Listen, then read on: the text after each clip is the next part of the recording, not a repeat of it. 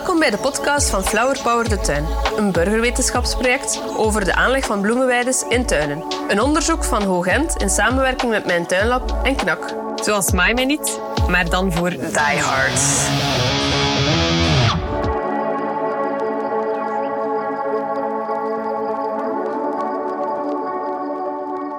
Dag Joren, een nieuw onderzoeksjaar is gestart.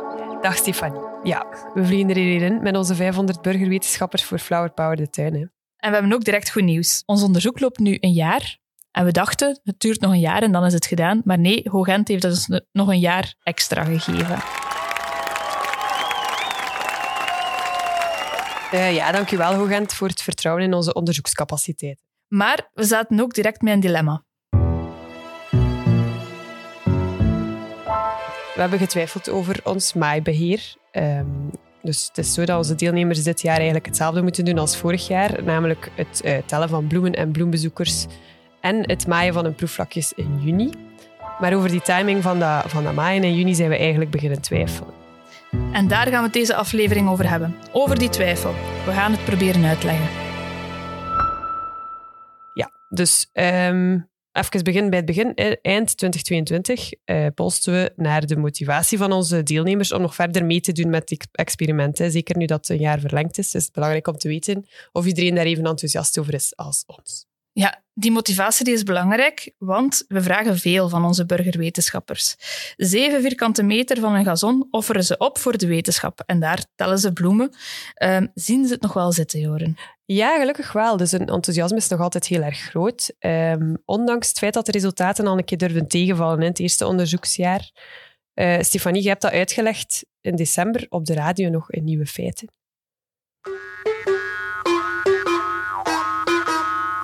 Nieuwe feiten.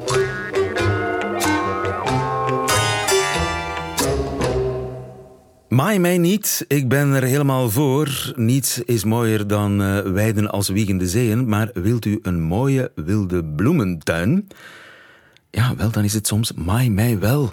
Stefanie Schelfhout, goedemiddag. Goedemiddag. Je bent bio-ingenieur aan de Hogeschool Gent. En ja. je hebt 500 tuinen geanalyseerd van deelnemers aan Maai mij niet. Ja, ja. Het waren mensen die, die zo'n prachtige flower power tuin wilden. Zo'n wilde tuin met allerlei grassen en fluitenkruid en madeliefjes en paardenbloemen. En die daarvoor gestopt waren met maaien, zeker in mei. Wat bleek?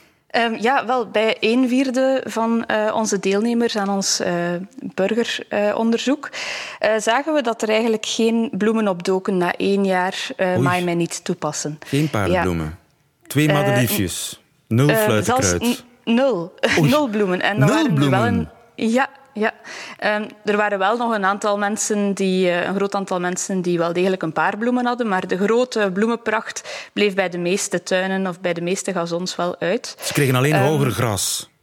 Ja, ja, dat klopt. Nu, dit is het eerste jaar van het onderzoek. Het onderzoek loopt uh, meerdere jaren. Het is altijd belangrijk in, uh, in de natuur van meerdere jaren een ecosysteem te bestuderen. En dat vragen we dus ook aan die burgers om drie jaar lang hun gazon samen met ons te gaan bestuderen.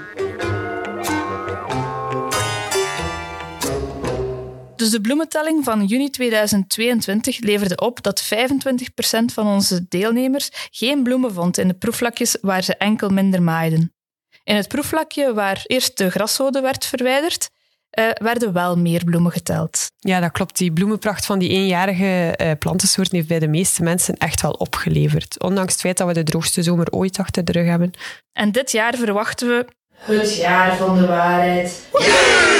Die eenjarigen, ja, die zijn echt mooi en snel, maar in feite zijn de akkersoorten, hè, zoals klaproos en korenbloem, niks verkeerd mee, maar het zijn geen echte graslandsoorten die voor lange tijd in een graszode kunnen overleven.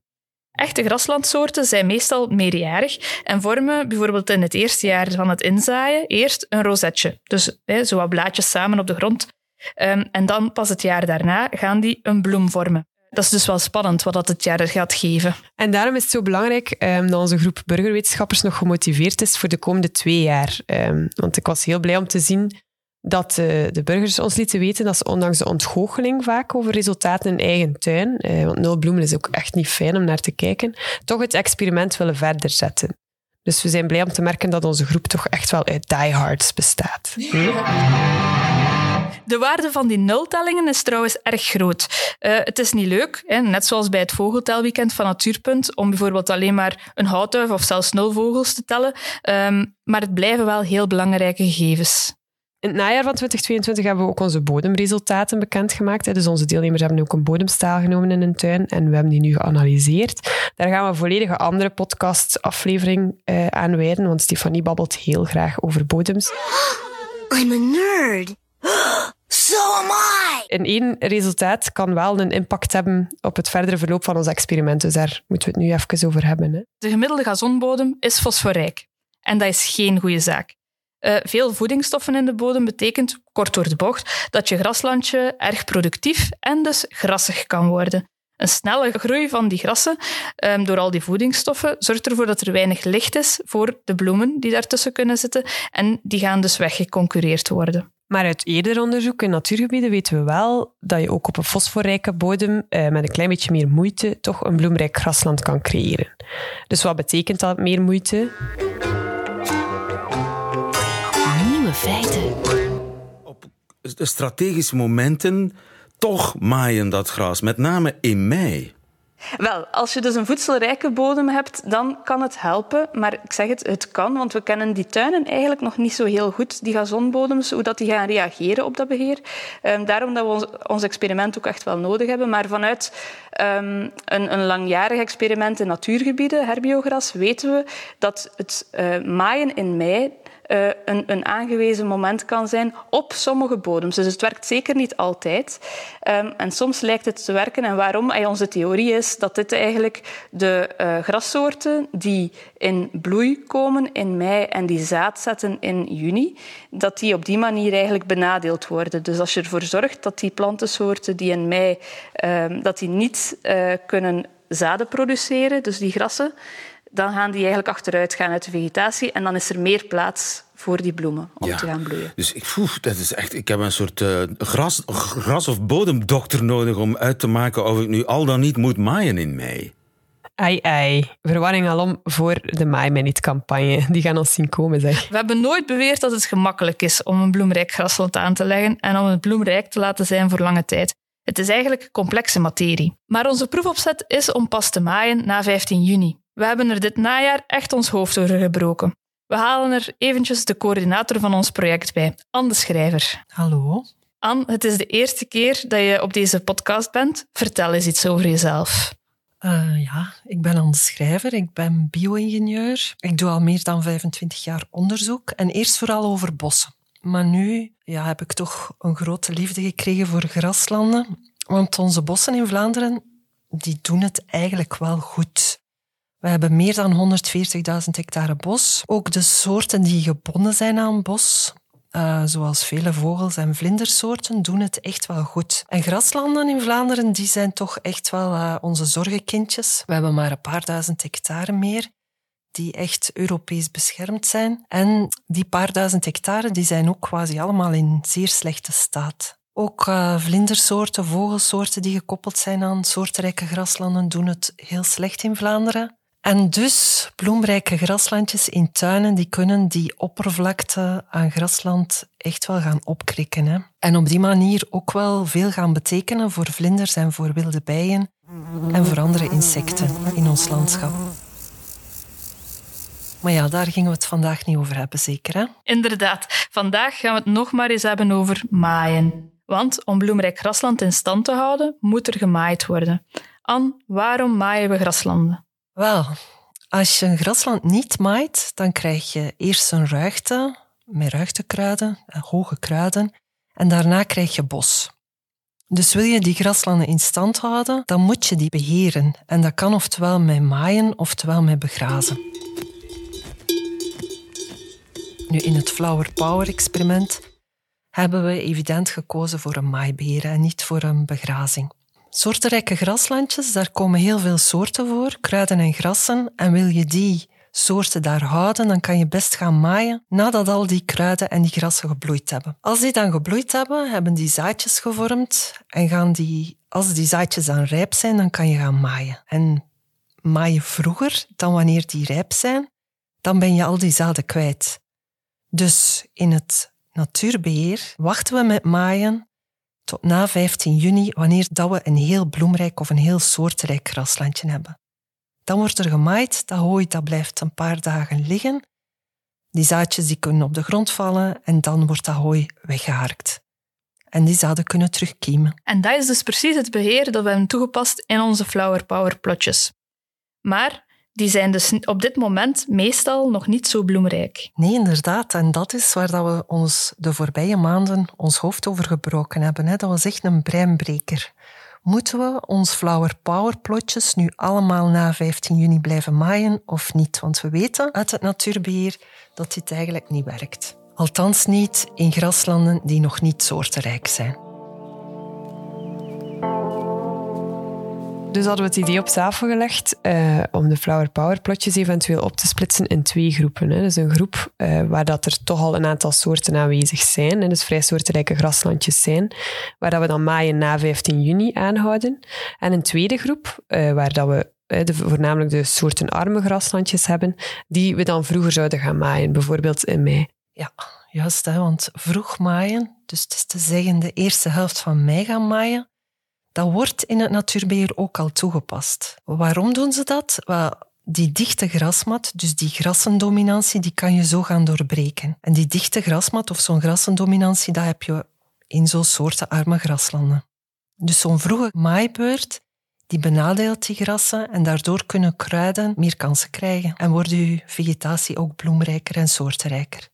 Tenminste dus, als die zaden van die kruiden daar dan wel zijn ook. Hè. Dus, goed plan, dachten we. Maar het merendeel van onze proefvlakjes in de tuinen zijn erg grassig. Waar leggen we de grens?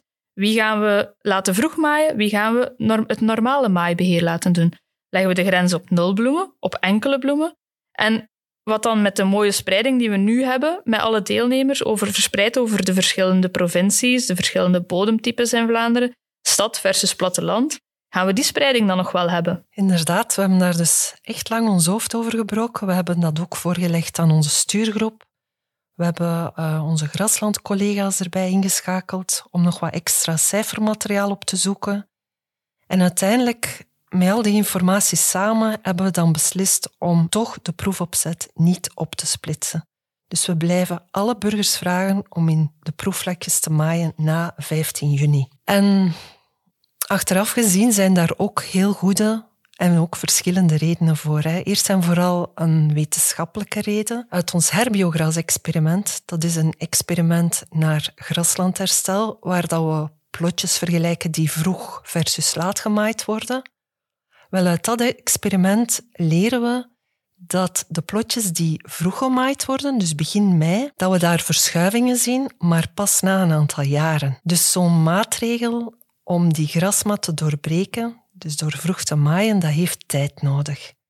En die tijd hebben we niet in Flower Power. Zelfs niet met ons jaartje extra. En er is nog een tweede belangrijke reden hè, waarom dat we het uiteindelijk toch niet gaan doen. En dat is de eenvoud van onze proefopstelling. Um, ons experiment staat of valt met de, met de burgerwetenschappers die het gevraagde goed uitvoeren. En zoals collega Frederik Gerrits heeft er eigenlijk een belangrijke rol in gespeeld. Uh, hij heeft ook een burgerwetenschapsproject uitgevoerd eh, hij drukt ons op het hart om de proefopzet zo eenvoudig mogelijk te houden, om geen verwarring te veroorzaken bij de burgerwetenschappers. En dan is een eenduidige maatregel echt wel het makkelijkst om te communiceren. Dus iedereen maait na 15 juni. En dus zo gaat het dus gebeuren. Hè? We gaan aan ons burgers vragen om overal na 15 juni te maaien. En dus in plotjes waar de grassen echt nog heel dominant zijn, gaan we dat dus ook wel niet oplossen met, met ons maaibeheer. Dat weten we nu al. Oh.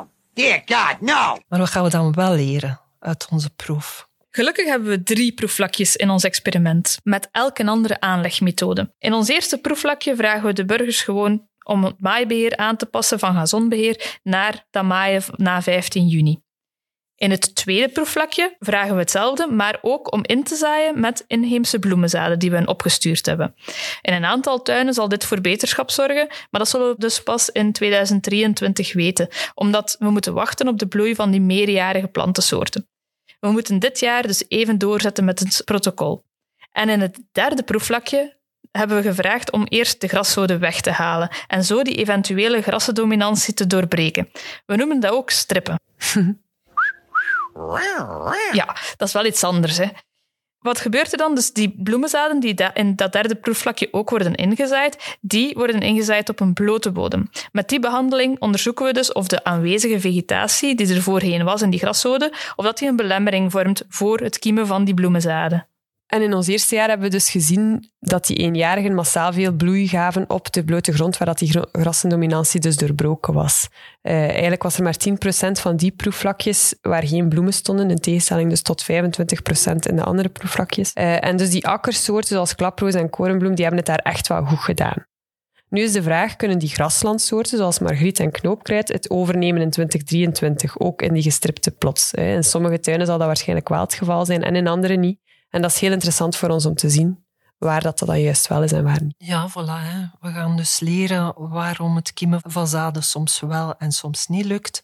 Waarom het doorbreken van die grasmat soms wel en soms niet zinvol is. En daarnaast gaan we zoveel mogelijk parameters ook opmeten, bodemtextuur, vochtgehalte en zo, om te proberen te weten te komen waarom dat het soms wel en soms niet lukt. En dus veranderen we niets. Hè. We houden vast aan ons overopgestelde protocol. We maaien overal na 15 juni.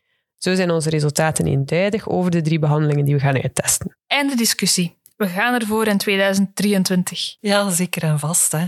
En het is normaal hè, om te twijfelen in de wetenschap. Dat is zelfs een fundamenteel principe. Als wetenschapper moet je jezelf eigenlijk continu in vraag stellen. Hè. Bespreken ehm, waarover je twijfelt, de pro's en de cons afwegen, alles in de groep gooien en dan ook natuurlijk alles goed onderbouwen, hè, waarom we een bepaalde weg inslaan of voor een andere weg kiezen. En hierbij zit onze eerste aflevering van 2023 erop. Vind je dat gebabbel over bloemrijke graslandjes wel fijn? Beluister dan zeker onze andere afleveringen. Aflevering 1 was een introductieaflevering over het Flower Power project. Bij aflevering 2 interviewden we Simon de Meulemeester over Maai mij niet. En in aflevering 3 ging ik op bezoek bij Kevin Lambeets, de koning van het maaien en zeisen. Heb je suggesties voor onze volgende aflevering of zit je met een prangende vraag? Stuur ons een mailtje op flowerpower.hogent.be. Tot de volgende keer. Dag.